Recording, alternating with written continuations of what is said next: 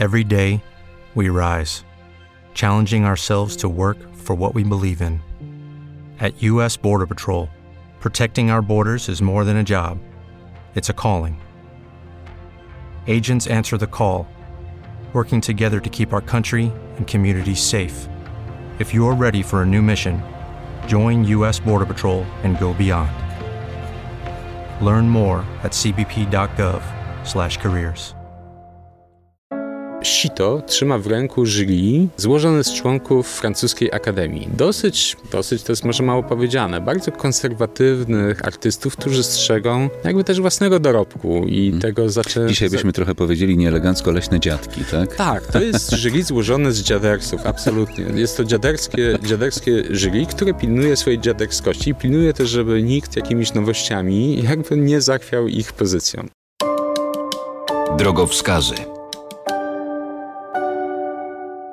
Witam i zapraszam na drogowskazy. Kłaniam się Michał Poklękowski. Jedna z najciekawszych multisensorycznych wystaw Immersive Monet and the Impressionist miała niedawno swoją europejską premierę w Warszawie. Prace Monet, Renoira, Degasa ożyły jak nigdy wcześniej w wielkoformatowych przestrzeniach Artbox Experience w warszawskiej fabryce Norblina. Jak czytam w sieci, to niezwykły animowany pokaz z wykorzystaniem 438 obrazów przygotowany przez Massimiliano Sicardo z zespołem, który powstał w oparciu o najnowocześniejsze systemy mapowania wideo i efekty specjalne. Towarzyszy mu wyjątkowa oryginalna ścieżka dźwiękowa. I dziś w drogowskazach o sztuce w innym wymiarze, trochę w dodatkowych wymiarach na podstawie wyjątkowej wystawy, o której przed chwilą wam powiedziałem, ale mojego gościa będę też pytał o sztukę w rozwoju i postrzeganiu świata przez każdego z nas, jak z nią obcować, by się nie zrazić i mieć z tego jak najwięcej korzyści dla siebie. Czy sztuka może dać odbiorcy ukojenie też w trudnych czasach, jakie mamy? W studiu ze mną Stach Szabłowski, ambasador wystawy, o której powiedziałem przed chwilą, historyk i krytyk sztuki. Witam Ciebie w Drogowskazach Radia Skarok. Dzień dobry. Co w przypadku wystawy, która jest bohaterką tego wydania Drogowskazów, oznacza ta imersyjność Stachu? W sieci czytam, że to proces zanurzania albo pochłaniania osoby przez rzeczywistość wirtualną. Gdybyś mógł to fachowo wyjaśnić słuchaczom Drogowskazów. To jest dobra definicja.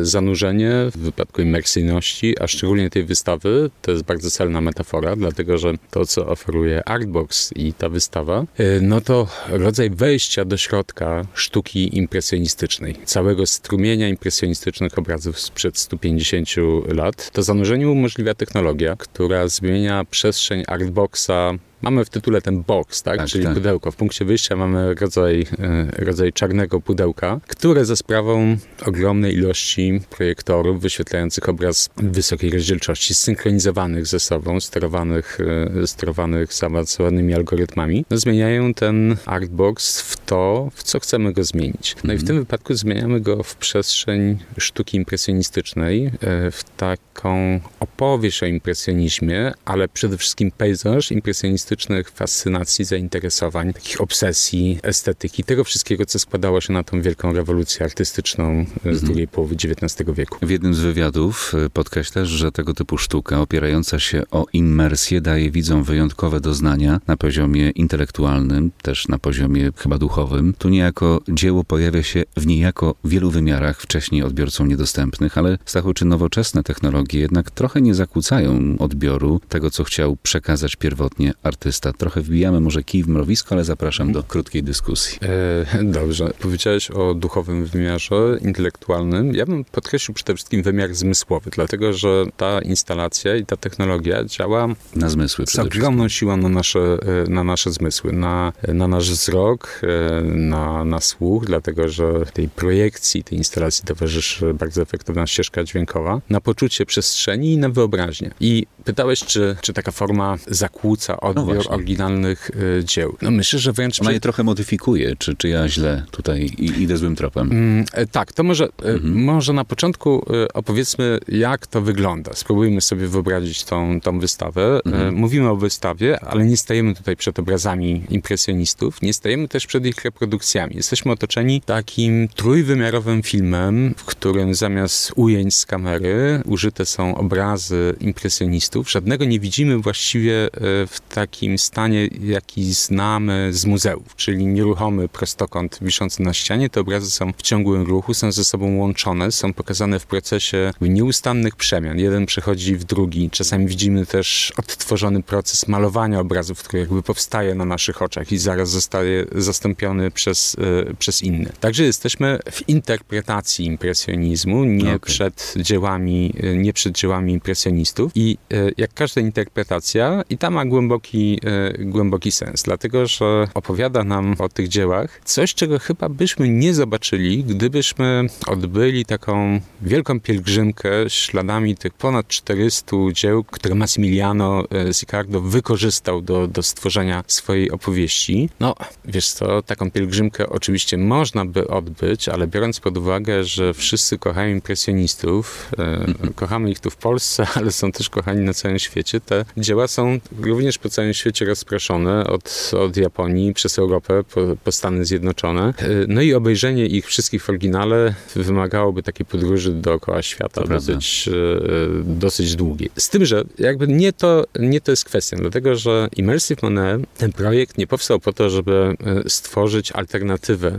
dla e, oglądania dzieł, e, dzieł w muzeach. Relacja tej wystawy e, do oryginałów no, jest mniej więcej taka jak relacja albumów do, do dzieł sztuki, reprodukcji, książek o sztuce, czyli tego wszystkiego, co w nowoczesności zrewolucjonizowało odbiór, odbiór sztuki. Czyli ten moment, kiedy wszyscy w różnych zakątkach świata mogli, mogli poznać reprodukcję dzieł słynnych, słynnych artystów, uczyć się historii, historii sztuki, poszerzać swoją wiedzę, to kiedy myślimy o tych książkach, albumach, one nigdy nie, nie zastąpiły żywego doświadczenia dzieła sztuki, ale przygotowują publiczność do niego, y, rozbudzają zainteresowanie, dostarczają wiedzy, mapują nam ten świat sztuki, wiemy jakimi szlakami podążać. No i Immersive Monet jest czymś w tym rodzaju, taką opowieścią, esejem wizualnym i rodzajem reprodukcji sztuki impresjonistycznej, tyle tylko, że zrobionym z wykorzystaniem bardzo zaawansowanych technologii i tu się kończy jakby to porównanie do książki papierowej, no bo jesteśmy na trochę innym technologicznym etapie w Fartboxie i te technologie dają nam po prostu możliwości wejrzenia w malarstwo, w impresjonizm w taki sposób, który jeszcze całkiem niedawno był zupełnie niemożliwy. Mhm, to teraz króciutko garść takich y, stachu technicznych informacji. Do kiedy będzie można cieszyć oczy wystawą, o której dziś mówimy? Widzę w sieci, że chętnych, żeby ją zobaczyć, nie brakuje. Ta wystawa, tak jak zresztą powiedziałeś przed chwilą, krąży po świecie, gdzie była do tej pory i co się z nią stanie, jak opuści Warszawę? Ten pokaz warszawski w Artboxie jest europejską premierą. No, no właśnie. E, e, Immersive Monet. On, e, on miał premierę w Nowym Jorku, potem miał takie tournée w Stanach. Będzie podróżował dalej, z tym, że tu trzeba pochwalić e, Artbox. E, on nie wszędzie może się pojawić, dlatego że żeby ta instalacja działała i żeby to wrażenie imersji było tak totalne, jak jest w fabryce Norblina, e, no potrzebne jest takie miejsce, które jest tak wyposażone i tak skonfigurowane technologicznie, jak właśnie ten Artbox, który w tej mm. chwili jest jedyną tego typu przestrzenią w Polsce, więc w Polsce ta wystawa i jedną z najnowocześniejszych w Europie, więc to jakby limituje pojawianie się tego rodzaju projektów i również, i również Immersive, Immersive Monet.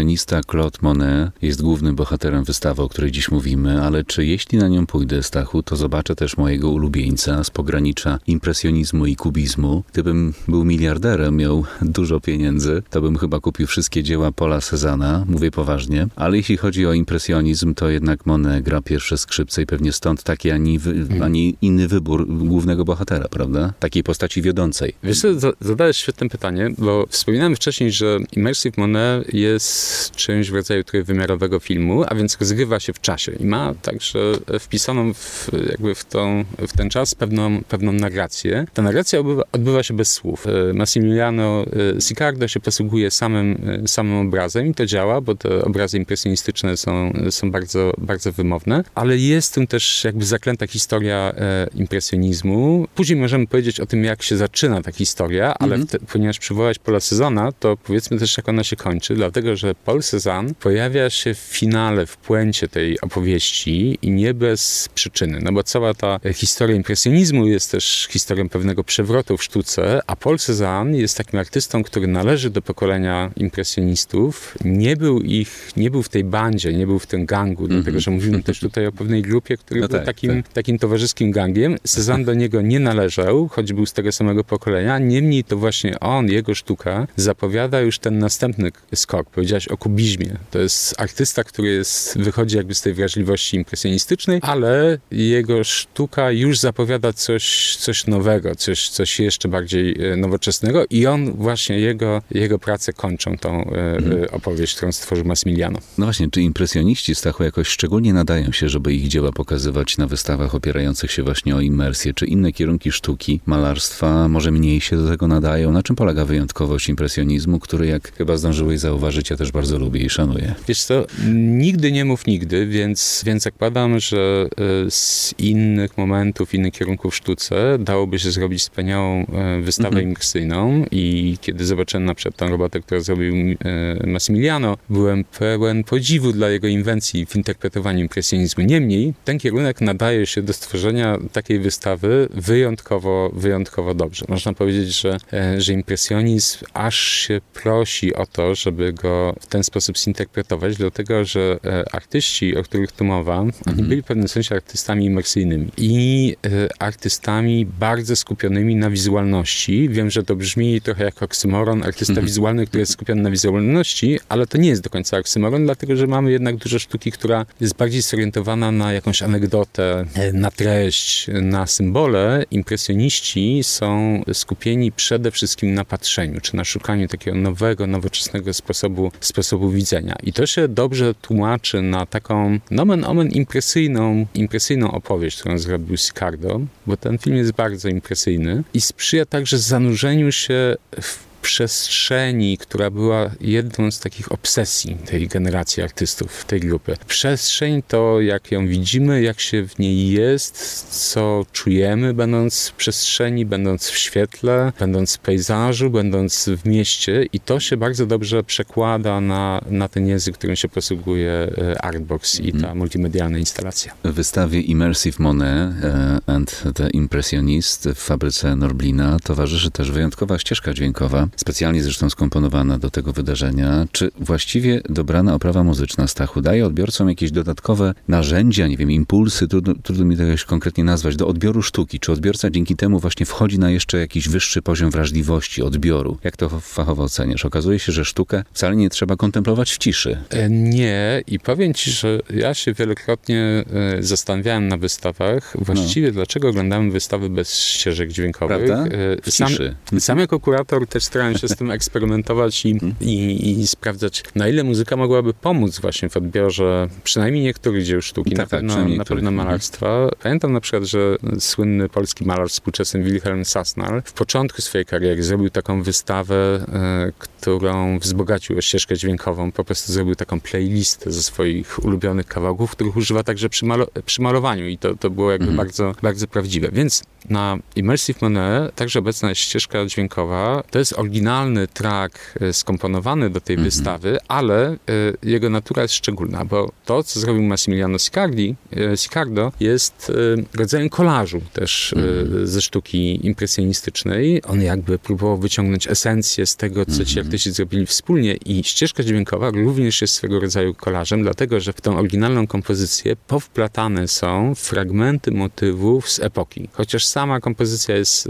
nowoczesna. Więc tak jak rozpoznajemy co chwila w tym strumieniu obrazów słynne dzieła impresjonistyczne, mm -hmm. nagle z, tego, z, tej, z tej opowieści wyławiamy, wyławiamy ten czy inny obraz, śniadanie na trawie albo inne, inne słynne dzieło. Tak samo w tej ścieżce nagle słyszymy, nagle słyszymy Ravela, e, nagle słyszymy Straussa. Te kompozycje, no, które towarzyszyły również, również impresjonistom. Tak. Moje ostatnie pytanie, Stechu, na koniec pierwszej części naszej rozmowy. Czy imersyjność w sztuce to model niejako pokazywania sztuki, kierunek, który się rozwija? Jakie są przed nim perspektywy, no bo zainteresowanie takim właśnie innowacyjnym pokazywaniem wspaniałych dzieł, wybitnych y, twórców wydaje się być ogromne, a przynajmniej cieszy się coraz cieplejszym przyjęciem przez odbiorców sztuki właśnie na świecie. Czy to się rozwija? Wiesz co, e, rozwija się, rozwija się bardzo bujnie, jakby wprost proporcjonalnie do rozwoju, do rozwoju technologii. E, a, no wiesz, jeżeli mhm. mamy... No tak, bo tu jest symbioza. Mhm. Jeżeli mhm. mamy do dyspozycji fantastyczne narzędzia, które pozwalają nam zobaczyć w tym wypadku impresjonistyczny obraz obraz idealnej jakości, w ogromnym powiększeniu, także możemy zobaczyć każdy detal niesłychanie wyraźnie i wiernie, również pod względem, pod względem koloru. Jeżeli możemy dodać do tego ruch, jeżeli możemy pokazać takie dzieło w procesie metamorfozy, przemiany i do tego jeszcze znaleźć w pewnym sensie wewnątrz tego dzieła ze sprawą technologii, no to jak można ich, jak można ich nie użyć? I one stają się coraz, coraz doskonalsze. Mówiłem o tym, że taka wystawa jak, jak Immersive Monet całkiem niedawno byłaby technologicznie, byłaby technologicznie niemożliwa, a prawdopodobnie za, za 10 lat będziemy mogli... Trudno sobie nawet wyobrazić, co będzie. Tak, zobaczyć coś jeszcze doskonalszego niż jesteśmy w stanie zrobić teraz, więc ten rozwój jest nieunikniony i to chyba, to chyba jest bardzo, bardzo dobre, bo y, to oglądanie sztuki za pośrednictwem mediów, mówiliśmy o tych, o tych mhm. książkach, nawet te nieszczęsne telefony komórkowe, na które się narzeka, y, dają nam jednak dostęp do oglądania mnóstwa rzeczy, do których wcześniej takiego dostępu, tak. dostępu Od nie ręki mieliśmy. dosłownie możemy, tak. Mhm. Tak, możesz, y, mhm. możesz się wybrać do Amsterdamu na wystawę Vermeera, tylko że tak naprawdę nie możesz tego zrobić teraz, bo nie wiem, jak długo w tej chwili się czeka na bilety, czy jeszcze do końca wystawy jakiekolwiek bilety, bilety zostały, więc mhm. wiesz, ten dostęp teoretycznie istnieje, ale w praktyce nie jest taki łatwy, nie? Mhm. W studiu ze mną Stach Szabłowski, historyk i krytyk sztuki. Stach jest ambasadorem wyjątkowej wystawy, która wreszcie dotarła do Polski, rozgościła się wygodnie w wielkoformatowych przestrzeniach Art Box Experience w warszawskiej fabryce Norblina. Chodzi o Immersive Monet and the Impressionist, czyli animowany pokaz z wykorzystaniem 438 fantastycznych, cenionych obrazów wybitnych twórców. Stachu, w drugiej części naszej rozmowy będziemy wracać oczywiście do tego wyjątkowego wydarzenia z pogranicza sztuki i technologii, ale będę się ciebie też pytał o to, jak sztuka, jak obcowanie z nią może pomóc nam lepiej przetrwać też w trudnych czasach, jak ze sztuki korzystać tak, by dała nam maksimum korzyści też przyczyniła się niejako do takiego powiedzmy osobistego rozwoju, jak do niej podejść, żeby się też nie zrazić na wstępie. Ok? Spróbujemy? Możemy spróbować. No to spróbujemy, dobra. Zatem druga część drogowskazów już za chwilę. Michał Poklękowski, zapraszam razem ze Stachem Szabłowskim. Drogowskazy. Rozmowy o życiu. Pora na drugą część drogowskazów. Michał Poklękowski, witam i zapraszam po krótkiej przerwie. Światowe tournée i miliony sprzedanych biletów w Stanach Zjednoczonych. Multisensoryczna wystawa Immersive Monet and the Impressionist pojawia się w Europie po raz pierwszy na starym kontynencie i od razu w Art Box Experience w stołecznej fabryce Norblina. Przygotowali ją producenci światowej klasy wystaw multisensorycznych. To, jak czytam w sieci, niezwykły pokaz zaanimowany z wykorzystaniem 438 obrazów w oparciu o najnowocześniejsze najnowocześniejsze najnowocześniejsze systemy mapowania wideo i też efekty specjalne, dzięki którym sztuka impresjonistów ożywa jak nigdy wcześniej. A towarzyszy im wyjątkowa ścieżka dźwiękowa, specjalnie stworzona, skomponowana na potrzeby tej ekspozycji. Ta wyjątkowa wystawa stała się jako punktem wyjścia do powstania tej edycji drogowskazów. W studiu ze mną cały czas jest Stach Szabłowski, historyk i krytyk sztuki, a także ambasador tego wyjątkowego przedsięwzięcia artystycznego. Witaj Stachu po raz drugi. Dzień dobry. O tej wystawie mówi się, że jest to emo emocjonująca podróż po spektakularnej twórczości artystów, którzy nie tylko wstrząsnęli światem sztuki, zmieniając w malarstwie formę koncepcyjną w fazę wykonawczą, ale też wywołali towarzyską sensację, nawet skandale. Konserwatyści malarstwa nie mogli pojąć, a, tak sobie wynotowałem z sieci, konserwatyści malarstwa nie mogli pojąć, że młodzi malarze impresjoniści ośmielili się na nich zwyczajnie wypiąć, tak? I wyszli ze swoimi obrazami bezpośrednio do ludzi, omijając niejako artystyczne autorytety. Czy właśnie to pozwoliło im, Stachu, tworzyć tak radośnie, tak swobodnie, tak inaczej? Mhm. Wiesz co, y, może skoro zadałeś to pytanie, to przypomnimy y, w dwóch słowach mhm. historię tego, co się zdarzyło wokół impresjonistów 150 lat temu, bo ta historia łączy się z, tym, z tą decyzją o interpretacji ich malarstwa za pomocą nowych technologii. To zupełnie nie jest jedno, mhm.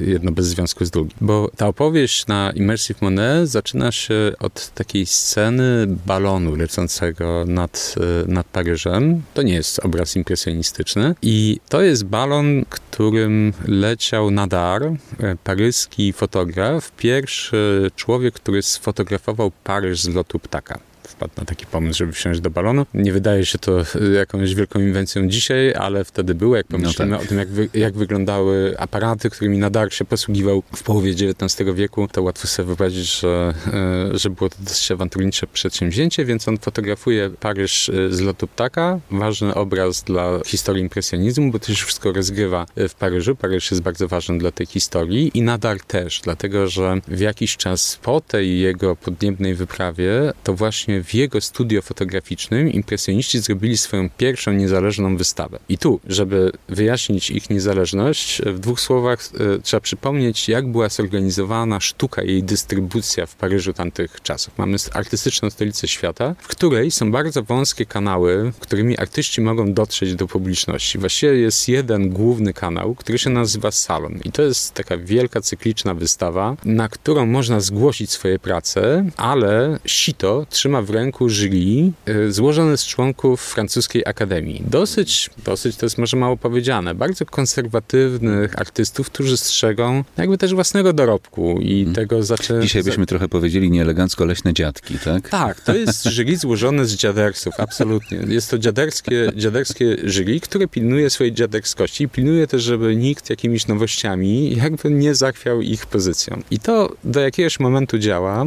ale nie działa już w pokoleniu impresjonistów, dlatego, że jesteśmy w miejscu, które zmienia się niesłychanie gwałtownie. Teraz jesteśmy, żyjemy w świecie takich przemian generowanych przez postęp technologiczny. Impresjoniści żyli w takim samym świecie. To jest czas rozwoju kolei, przemysłu, to jest mm -hmm. też mhm. czas, w którym... Bardzo dynamiczny, tak. Tak, ten też Paryż, technologicznie dynamiczny. E, mhm. Pod każdym względem, społecznie. To, e, to, są czasy, w których wielkie miasta, takie jak Paryż, w ciągu 10 lat rosną o 100-200%. W ciągu lat 30 potrafią, jeśli chodzi o liczbę mieszkańców, urosnąć o kilkaset procent. Wyobraźmy -hmm. sobie, to jest tak jakby od roku powiedzmy 90 do dzisiaj Warszawa urosła do miasta 7-8 milionowego. Wyobraźmy sobie, jakby to wyglądało. Migracja, wielki plac budowy, napięcia. No i oni żyli w takim świecie i w obliczu tych przemian oni zaczęli czuć, że po prostu ten tradycyjny język sztuki nie wystarcza i on te, nie potrafi opisać tego świata, że trzeba szukać dla nowego świata nowego języka. Tyle tylko, że było to wąskie gardło salonu i jakby te ich nowe propozycje po prostu były odrzucane z niego i już w latach 60. to zaczęło generować ogromne, ogromne napięcia, tak duże, że no, ówczesny cesarz Francji, Napoleon III, doszły do jego uszu te kontrowersje, to znaczy to narastające niezadowolenie, tak, że po prostu to jury, y, salonu nie nadąża, odrzuca wartościowe rzeczy. Y, y, cesarz kazał wówczas zorganizować salon, niezale- y, salon odrzuconych, czyli pokazać to wszystko, co, co zostało odrzucone przez jury. Ten salon odrzuconych stał się popularniejszy niż ten prawdziwy salon mm -hmm. i tam właśnie się znaleźli impresjoniści, ale byli tam tylko przez chwilę, bo po chwili oni wpadli na taki pomysł znów z dzisiejszej perspektywy, który może się wydać jakby prosty, ale wtedy był nieoczywisty, że kończą z tym. Przestają się bawić w te salony, przestają wysyłać e, swoje obrazy do oceny jakiemuś jury i będą mm -hmm. się pokazywać sami i organizować po prostu niezależne wystawy, co było wtedy takim, o, jak to, że tak Kubek zimnej wody, tak. Można mm. bez żadnego autorytetu, że nikt tak, tego nie tak, weryfikuje. Tak. No i, i takich wystaw zrobili w ciągu między połową lat 70. i 80. XIX wieku, zrobili całą, całą serię i po tej dekadzie, po tej serii wystaw, sztuka już po prostu nie była taka sama. To, to wystarczyło. Stachu, impresjonizm, jak zresztą wynika z definicji, odrzuca tematy biblijne, literackie, mitologiczne, historyczne, czego mnie skoryguj. E, zamiast tego pojawiła się, pojawia się w nim wizja codzienności, też współczesności. Artyści często malowali ludzi w ruchu, w trakcie zabawy albo wypoczynku, przedstawiali wygląd danego miejsca przy danym oświetleniu, motywem ich dzieła była także sama, sama natura. No mnie osobiście impresjoniści nastrajają wspaniale, tak, optymistycznie, melancholijnie, czy zatem impresjonizm Stachu może jakoś w wyjątkowy sposób działać na widza też niejako terapeutycznie. To mam na myśli. Czy impresjonizm może szczególnie dobrze się w tym wypadku sprawdzać? Czy w ogóle sztuka, malarstwo może być swego rodzaju lekarstwem, balsamem dla odbiorcy i też niejako dla twórcy? Ja na przykład obrazów przedstawicieli manieryzmu bym sobie nad łóżkiem w sypialni nie powiesił. No ten styl po prostu mnie dociąża i przytłacza. Mhm. Byłyby niepokojące.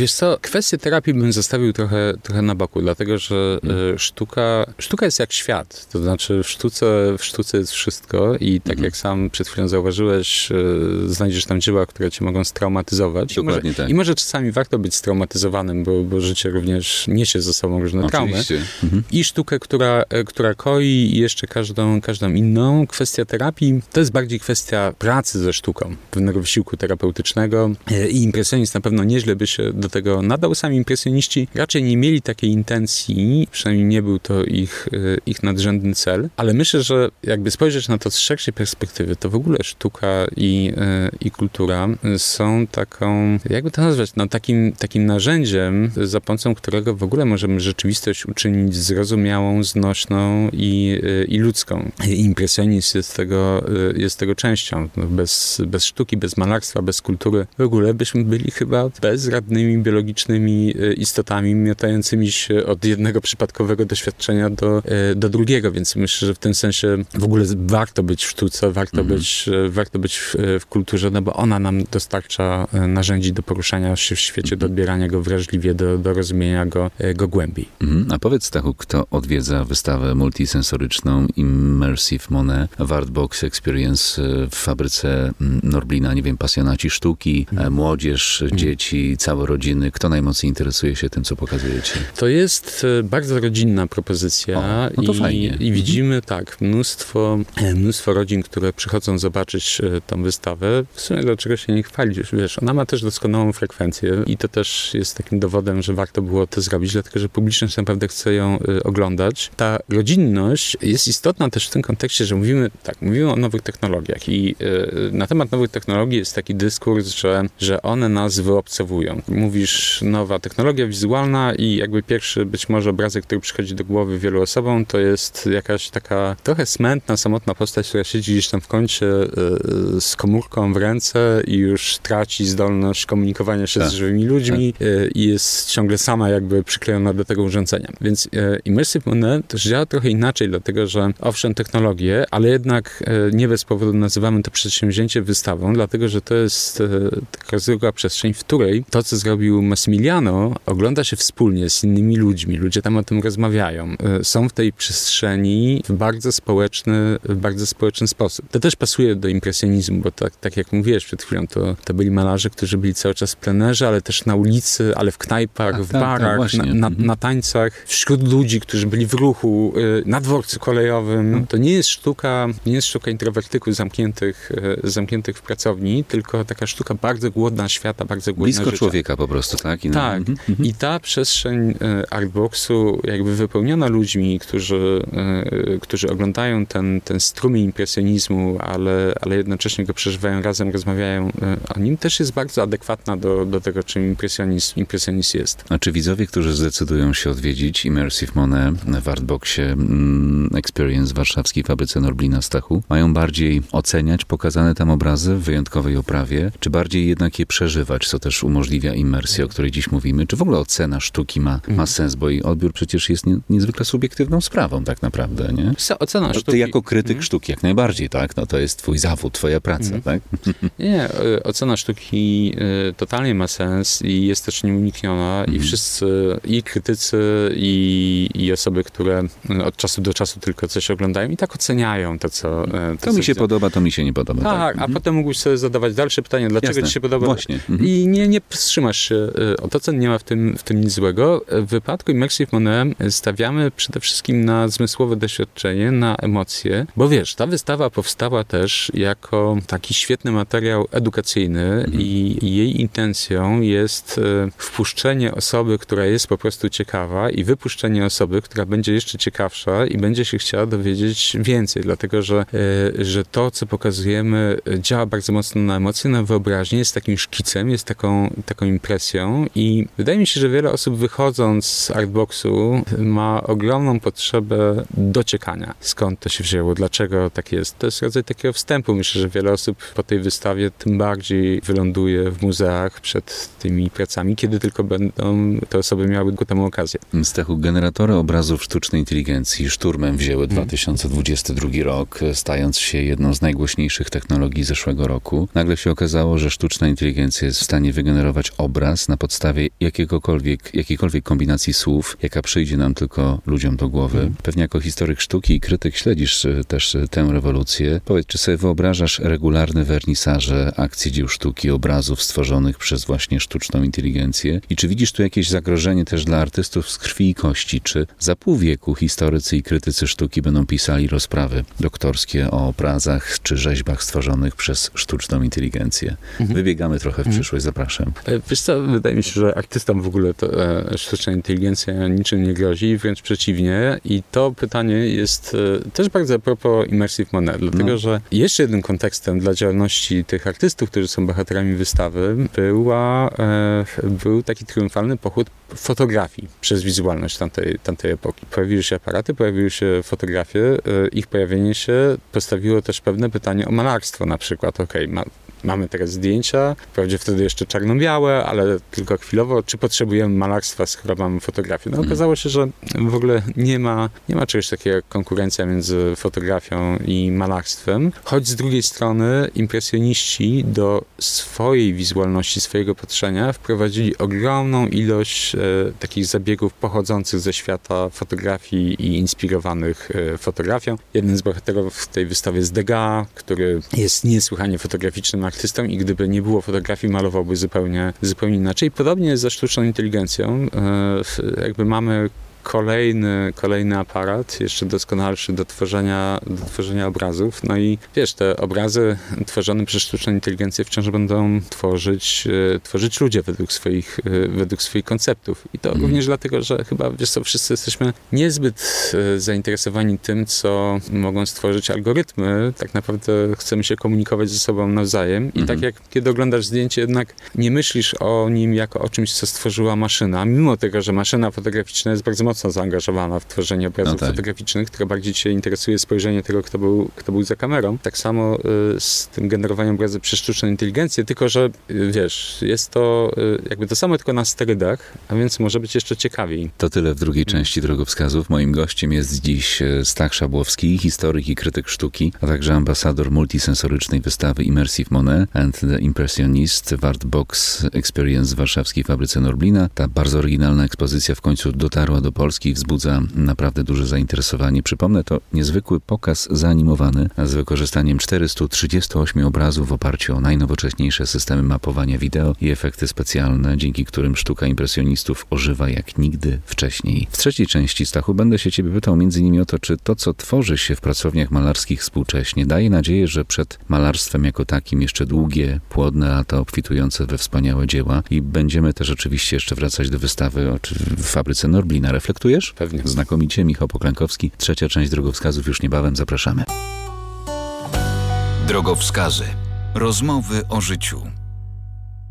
I jeszcze trzecia, ostatnia część drogowskazów. Michał Poklękowski, kłaniam się i zapraszam. Dziś w programie bohaterką jest sztuka wzbogacona o najnowsze zdobycze technologiczne. Sztuka, która może zachwycać, może skłaniać do refleksji, do wyciszenia, do zatrzymania w rozpędzonym świecie. W Artbox Experience w warszawskiej fabryce Norblina od kilku tygodni można podziwiać, po raz pierwszy zresztą w Polsce, multisensoryczną wystawę Immersive Monet and the Impressionist. To niezwykły pokaz zanimowany z wykorzystaniem 438 obrazów w oparciu o najnowocześniejsze systemy mapowania wideo i też efekty specjalne, dzięki którym sztuka legendarnych impresjonistów ożywa jak nigdy wcześniej. W studiu ze mną i z wami cały czas ambasador tej, e, tej wystawy, Stach Szabłowski, historyk i krytyk sztuki. Witam ciebie Stachu po raz trzeci.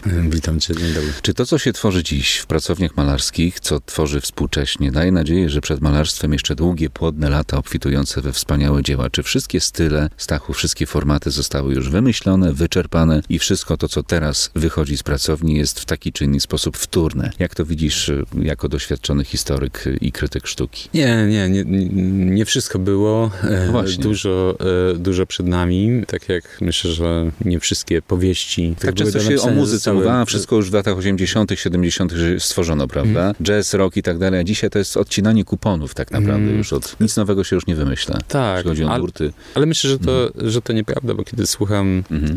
e, słucham dzisiejszej muzyki, to słyszę, że ona brzmi kompletnie inaczej niż 10, 20, szczególnie 30 lat temu i, i tak samo jest e, w sztuce, mhm. która tak, z jednej strony jest taką kotwicą, którą rzucamy, żeby się jakby trzymać i zachować tą taką linę kotwiczą z tradycją mhm. i ze mhm. spuścizną, ze no spuścizną no kultury. Z drugiej strony taką misją sztuki jest, e, jest opowiadać nam świat, w którym żyjemy, więc ona się musi zmieniać, no bo zmienia się świat. To nie może być cały czas, cały czas ta sama opowieść i jakby genialny nie był Caravaggio Caravaggio, to nie powie nam wszystkiego o kulturze postmodernistycznej, o, o kondycji człowieka, który, który mm -hmm. za chwilę być może będzie cyborgiem i mm -hmm. taką istotą na wpół e, elektroniczną, na wpół modyfikowaną e, biologicznie. No więc potrzebujemy ciągle, ciągle nowej sztuki i artyści, e, artyści ją tworzą. Nic się pod tym względem nie zmienia. Oczywiście jakby z dzisiejszej perspektywy często jest trudno ocenić, co będzie tym, co będziemy celebrować w przyszłości, czy nasi potomkowie. Tak jak my dzisiaj dzisiaj celebrujemy impresjonistów, tak? Skupiamy się na tych kilkunastu osobach, które w latach 60. XIX wieku najpierw dużo dyskutowały po kawiarniach o malarstwie, a w następnej dekadzie do, dokonały jakiejś rewolucji. To się dzieje teraz. Gdzieś mhm. jest na pewno na świecie teraz rozsianych sporo kawiarni, w których dojrzewa coś, e, coś ważnego. Nie zawsze jesteśmy w stanie to rozpoznać e, e, natychmiast. Impresjoniści też napotkali na początku na, na pewien opór. Tam w, na tej wystawie Immersive Monet jest taka sekwencja tej całej opowieści, w której pojawia się taki kolaż nagłówków, gazet, artykułów krytycznych, szczególnie po pierwszej wystawie impresjonistów w studiu Nadara. Niekorzystne recenzje, szok, oburzenie, polemika, więc ponieważ to było coś nowego, jakby publiczność, krytycy musieli się też przyzwyczaić do tego języka. Mhm. Też z drugiej strony, tak na boku można powiedzieć, że nie dramatyzowałbym też tej historii impresjonistów pod tym względem, dlatego że oni jednak tego uznania się doczekali prawie wszyscy za życia. To nie była historia umierania na strychu, bez jedzenia i bycia odkrytym 50 lat po swojej śmierci w zapomnieniu, nędzy i rozpaczy, że nikt nie mhm. zrozumiał tej sztuki. To nie był case impresjonistów. Jednak to była bardzo dobra propozycja. Ci krytycy reagujący na początku nerwowo na nią, dosyć prędko się przekonali do niej, bo ona była po prostu e, przekonująca. Wymagało to trochę, trochę publicznej dyskusji. Oni dostali też tą łatkę tych impresjonistów, która na początku była taką bardziej obelgą niż, e, niż komplementem. To, to mm. jeden z francuskich krytyków ją, ją wymyślił i chciał ich raczej w ten sposób obrazić i, i zdołować, ale, ale nazwa się przyjęła. Także myślę, że nie ma, nie ma takich obaw, że te zasoby kreatywności i pomysłów w sztuce i w jakiejkolwiek innej dziedzinie kultury zostały, e, zostały wyczerpane, to wręcz jest niemożliwe, aby robić wciąż to samo. Bo tak jak powiedziałem, e, świat bardzo się zmienia, więc e, nawet jakby artyści chcieli, nie będą w stanie robić takiej samej sztuki, co, mm. co da. Tak się trochę głośno zastanawiam, Stachu, czy obcowania ze sztuką można się nauczyć, czy można uwrażliwić się na jej przekaz, na przykład już na poziomie szkoły. Od pewnego czasu wiele mówi się i pisze o rozwoju twórczym, o potrzebie kształtowania u dzieci umiejętności korzystania z multimedialnych środków przekazu. Eksperci podkreślają jednak, że ciągle niewiele wspomina się o wychowaniu estetycznym, tak? Mhm. wychowaniu estetycznym, o jego wpływie na jakość po prostu naszego życia. E, nie wystarczy tymczasem kształcić osoby kreatywne, należy również rozwijać ich wrażliwość estetyczną, tak to podkreślają eksperci, którzy zajmują się tą dziedziną. Inaczej być może będziemy żyć w coraz nowocześniejszym świecie, tak, ale niekoniecznie pięknym. Od czego Stachu jako historyk i krytyk sztuki zacząłbyś rozbudzanie wrażliwości estetycznej u człowieka? Człowieka, zwłaszcza młodego? Mhm. Recepta jest bardzo prosta, żeby nauczyć się obcować ze sztuką, mhm. co też pomaga w kształceniu estetycznym. Trzeba po prostu z nią obcować. To nie jest skomplikowane. Obcować i pomaga też e, przy tym obcowaniu e, zadawanie, zadawanie sobie pytań i szukanie na nie, na nie odpowiedzi. No bo zdarza się, zdarza się tak, że jest ten gombrowiczowski efekt, tak, że ktoś zabiera cię do muzeum, stawia cię przed jakimś dziełem, mówi ci, że, że zachwyca zachwyca, a ty nie wiesz o co chodzi i, e, i nie zachwyca. Masz się tym zachwycać, e, tak? Tak, no, i no. widzisz jakiś, e, jakiś chaos, który do ciebie, do ciebie nie przemawia. Wtedy myślę, pomaga taki kredyt zaufania, nie? czy domniemanie niewinności, czyli takie założenie, że jednak skoro ktoś to zrobił, wisi na przykład ta praca w jakimś, w jakimś muzeum, to można założyć, że jednak jest jakiś w tym, w tym sens, że nie chodzi o to, że wszyscy cię próbują nabrać i wpuścić w maliny. Raz na tysiąc przypadków tak może być, ale to się mhm. raczej raczej nie zdarza. Ktoś nie tworzą po to, żeby fuszczyć Nawet jeśli ta sztuka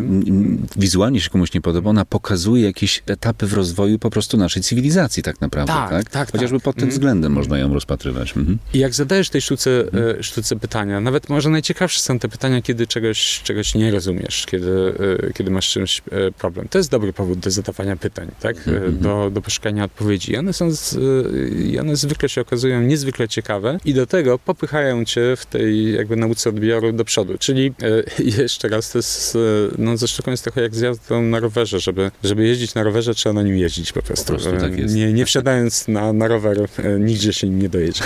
Ani nawet się nie złapie równowagi nim. Czy twoim zdaniem, Stachu, imersyjność w sztuce, na której opiera się także wystawa Immersive Monet w stołecznej fabryce Norblina, o której dziś mówimy, też będzie miała jakieś granice rozwoju? Jak duży jest jej potencjał też artystyczny? Dokąd to zmierza? Czy nadmierna imersyjność w sztuce nie gubi jej pierwotnego przekazu? Chciałbym jeszcze raz krótko krótko wrócić do tego wątku, bo nie każdy musiał być z nami podczas e, pierwszej części naszego spotkania. To jeszcze raz warto podkreślić, że takie Immersive Monet i podobne wystawy, one nie są zamiast, wymyślone zamiast e, oryginalnych dzieł, e, dzieł sztuki. Uzupełniają je, wprowadzają, pokazują je jakby w nowym świetle, w, nowej, w nowej perspektywie. W nowej otulinie. Tak, także to jest, to nie jest tak, że coś dostajemy i coś tracimy, tylko to jest taka win-win situation, Jasne. czyli wciąż mamy te, te oryginały i ważne, żeby chodzić do muzeów, ale mamy nowe narzędzie, nowy sposób reprodukowania, nowy sposób przyglądania się tej, tej sztuce. Jeszcze a propos siły oddziaływania sztuki, Stachu, nie wiem, czy słyszałeś, że we włoskich muzeach zwiedzających atakuje syndrom Rubensa. Mam nadzieję, że to nie jest fake. Czasem trudno odróżnić, tak, prawdę od fikcji. A więc syndrom Rubensa wywołujący gwałtowną i niepohamowaną potrzebę zaspokojenia seksualnego, która pojawia się podczas kontemplowania dzieł sztuki figuratywnej. Tak czytam. Przeprowadzone w tym celu badania pokazują, że aż 20% z 2000 odwiedzających uległo miłosnym igraszkom już w muzeum, tak, w placówce. W czym tkwi moc dzieł sztuki, Stachu, że potrafią doprowadzić widza do takich reakcji gwałtownych? Pytam zupełnie poważnie. Czyli, że 20% zwiedzających Tak, 20% zaspokoiło z się już 2000 w danym badanym okresie, dokładnie tak, już, no tam jakieś były uściski, próby podejścia do partnerki, partnera, powiedzmy tak, A, czy a, a. No, okej, okej, za- zależy jak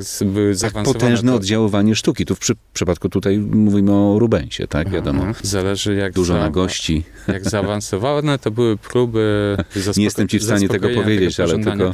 Bo wiesz, jak pomyślałem o włoskich muzeach, No. one są w tej chwili w taki kryzysowy sposób zatłoczone, więc na pewno takich, wiesz, miejsc Już po prostu- jasne. Mhm. ustronnych, w których można by pójść na całość, nie starczyłoby dla 20% tej publiczności, nawet, nawet w przybliżeniu, nie? Nie ma tam tylu jakichś zacisznych Czyli, z- z- zakamarków. tak podaj ten przykład, bo mnie to tak zafrapowało, że może być taka moc dzieł sztuki, że one zachęcają do chociażby takiego zachowania. Słuchaj, zaskoczyłeś mnie tą statystyką. Niemniej, jako osoba zajmująca się zawodowo sztuką, bardzo Mm. bym kibicował temu, żeby te doniesienia były prawdziwe, no bo, no wiesz, chodzi o to, żeby e, sztuka nie pozostawiała publiczności obojętną. To jest ins- e, inspiracja pełną gębą tak naprawdę, tak? E, tak, tak, tak, że, żeby sztuka nas animowała, więc jeżeli, jeżeli również na poziomie seksualnym czy erotycznym, no mówisz o Rubensie, tak? Tak, nie, tak. nie wszystko, no tak, Rubens jest dosyć, dosyć wyjątkowy, ale mimo wszystko byłby to dowód na, na absolutną potęgę sztuki. Mhm. Słynne dzieła sztuki Chcę w Stachu. to wierzyć. Słynne dzieła sztuki Stachu w przeszłości przyciągały ludzi niezrównoważonych też, którzy decydowali się na niespodziewany atak na dzieło. Tak uszkodzona została słynna pieta Michała Anioła w Bazylice Świętego Piotra. Tak próbowano też zniszczyć Monalizę w Louvre. Po tych zdarzeniach najsłynniejsze dzieła sztuki zostały zabezpieczone, osłonięte szybami pancernymi, a ochronę i monitoring w salach wystawienniczych wzmocniono bardzo poważnie. Najcenniejsze dobra kultury światowej znalazły się pod opieką, by ocalić je po prostu dla przyszłych pokoleń. W ubiegłym roku mm, jednak mieliśmy, na pewno pamiętasz, tak, do czynienia z serią ataków, które sprawiły, że możemy się zastanawiać, czy muzea na pewno chronią dobrze bezcenne obrazy i rzeźby, czy robią to we właściwy sposób. Tu kłania się chociażby to pamiętne, wiesz, przyklejanie się aktywistów do dzieł, tak? Jak oceniasz to jako historyk i krytyk sztuki? Czy świat chroni najwybitniejsze dzieła sztuki w wystarczający sposób i co byś powiedział już zupełnie na koniec y, i też zupełnie na poważnie aktywistom z rozmysłem próbujących zniszczyć te dzieła? Co do aktywistów, jeżeli... y, y, Którzy próbują niszczyć dzieła sztuki. Jeżeli, jeżeli masz na myśli ekologicznych aktywistów, którzy zwracali uwagę na, Tak, na tak. kryzys klimatyczny, dokonując takich aktów, e, ataków na kilka dzieł sztuki, mi się wydaje, że nie jest to może najlepszy pomysł z możliwych. Z drugiej strony zwracam uwagę, że wszystkie te ataki, które były e, przeprowadzone pod tym sztandarem ekologicznym, Mhm. e, były e, bardzo niewinne w sensie jakby poziomu ich agresji, dlatego że aktywiści atakowali obrazy głównie chronione szybami. Czyli te dzieła po prostu nie zostały jakby uszkodzone. Z, zupą tak, pomidorową tak, i tak. makaronem, tak. Więc, y, więc nie było tam y, nie było tam intencji tak naprawdę skrzywdzenia tych dzieł na poważnie, tylko zrobienie takiego happeningu, który będzie głośny. No i, i to nagłośnienie się udało y, uzyskać. Z kolei mieszane uczucia, które bierze ta konstrukcja intelektualna, czyli jakby ten paradoks, że chronimy y, jakieś prostokąty z płótna pokryte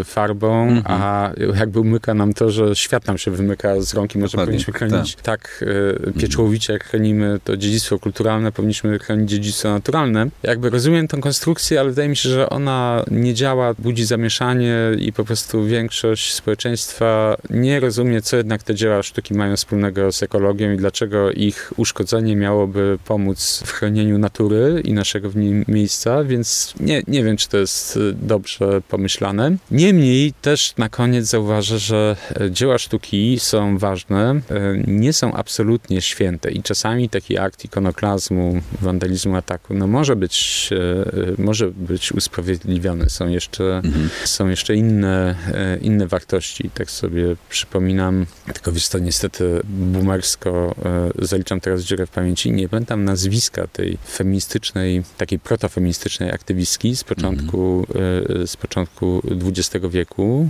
z Wielkiej Brytanii, która mm. zaatakowała e, w National Gallery Wenus Velasqueza i pocięła ten obraz, to jest akt, akt mm, kobiecy, pocięła mm, ten, mm. pocięła ten obraz brzytwą, poszła za to, za to do więzienia, ale y, też temu jej gwałtownemu aktowi ataku na dzieło sztuki towarzyszył rodzaj manifestu i to był manifest trochę pomyślany tak jak ta e, logika tych działań ekologicznych, mm. że jakby celebrujemy w muzeum ten wizerunek nagiej kobiety, tłumy przed nim stają i jest to, e, jest to powiedziane jako niesłychanie cenna e, część część naszego dziedzictwa. I jednocześnie jakby to społeczeństwo wtedy bardzo patriarchalne masakruje kobiety, zmienia ich życie, e, życie w piekło, dosłownie tak jakby e, było to cięte brzytwą, więc ona jakby rzuciła również swoją wolność, bo nie uciekała, dała się od razu e, na miejscu aresztować, jakby poniosła konsekwencje, no ale zwróciła w taki, no bardzo kontrowersyjny obraz, bo to, sposób, bo to jest genialny obraz, szkoda go. No zresztą został podszywany, mm -hmm. poddany konserwacji, w sumie wygląda całkiem,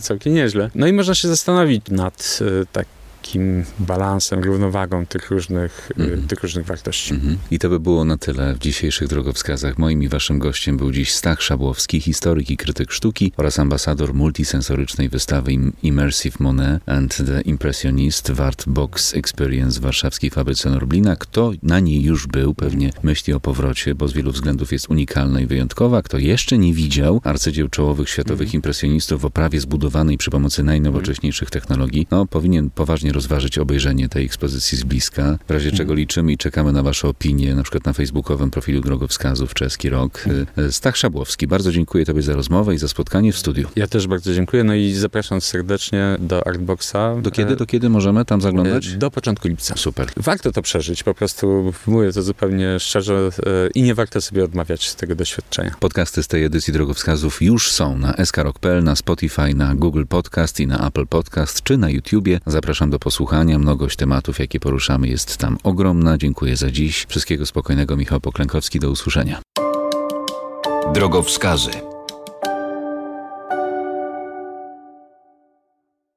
With lucky landslots, you can get lucky just about anywhere. Dearly beloved, we are gathered here today to.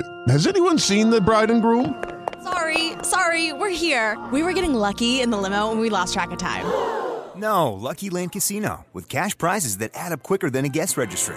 In that case, I pronounce you lucky. Play for free at LuckyLandSlots.com. Daily bonuses are waiting. No purchase necessary. Void where prohibited by law. 18 plus. Terms and conditions apply. See website for details.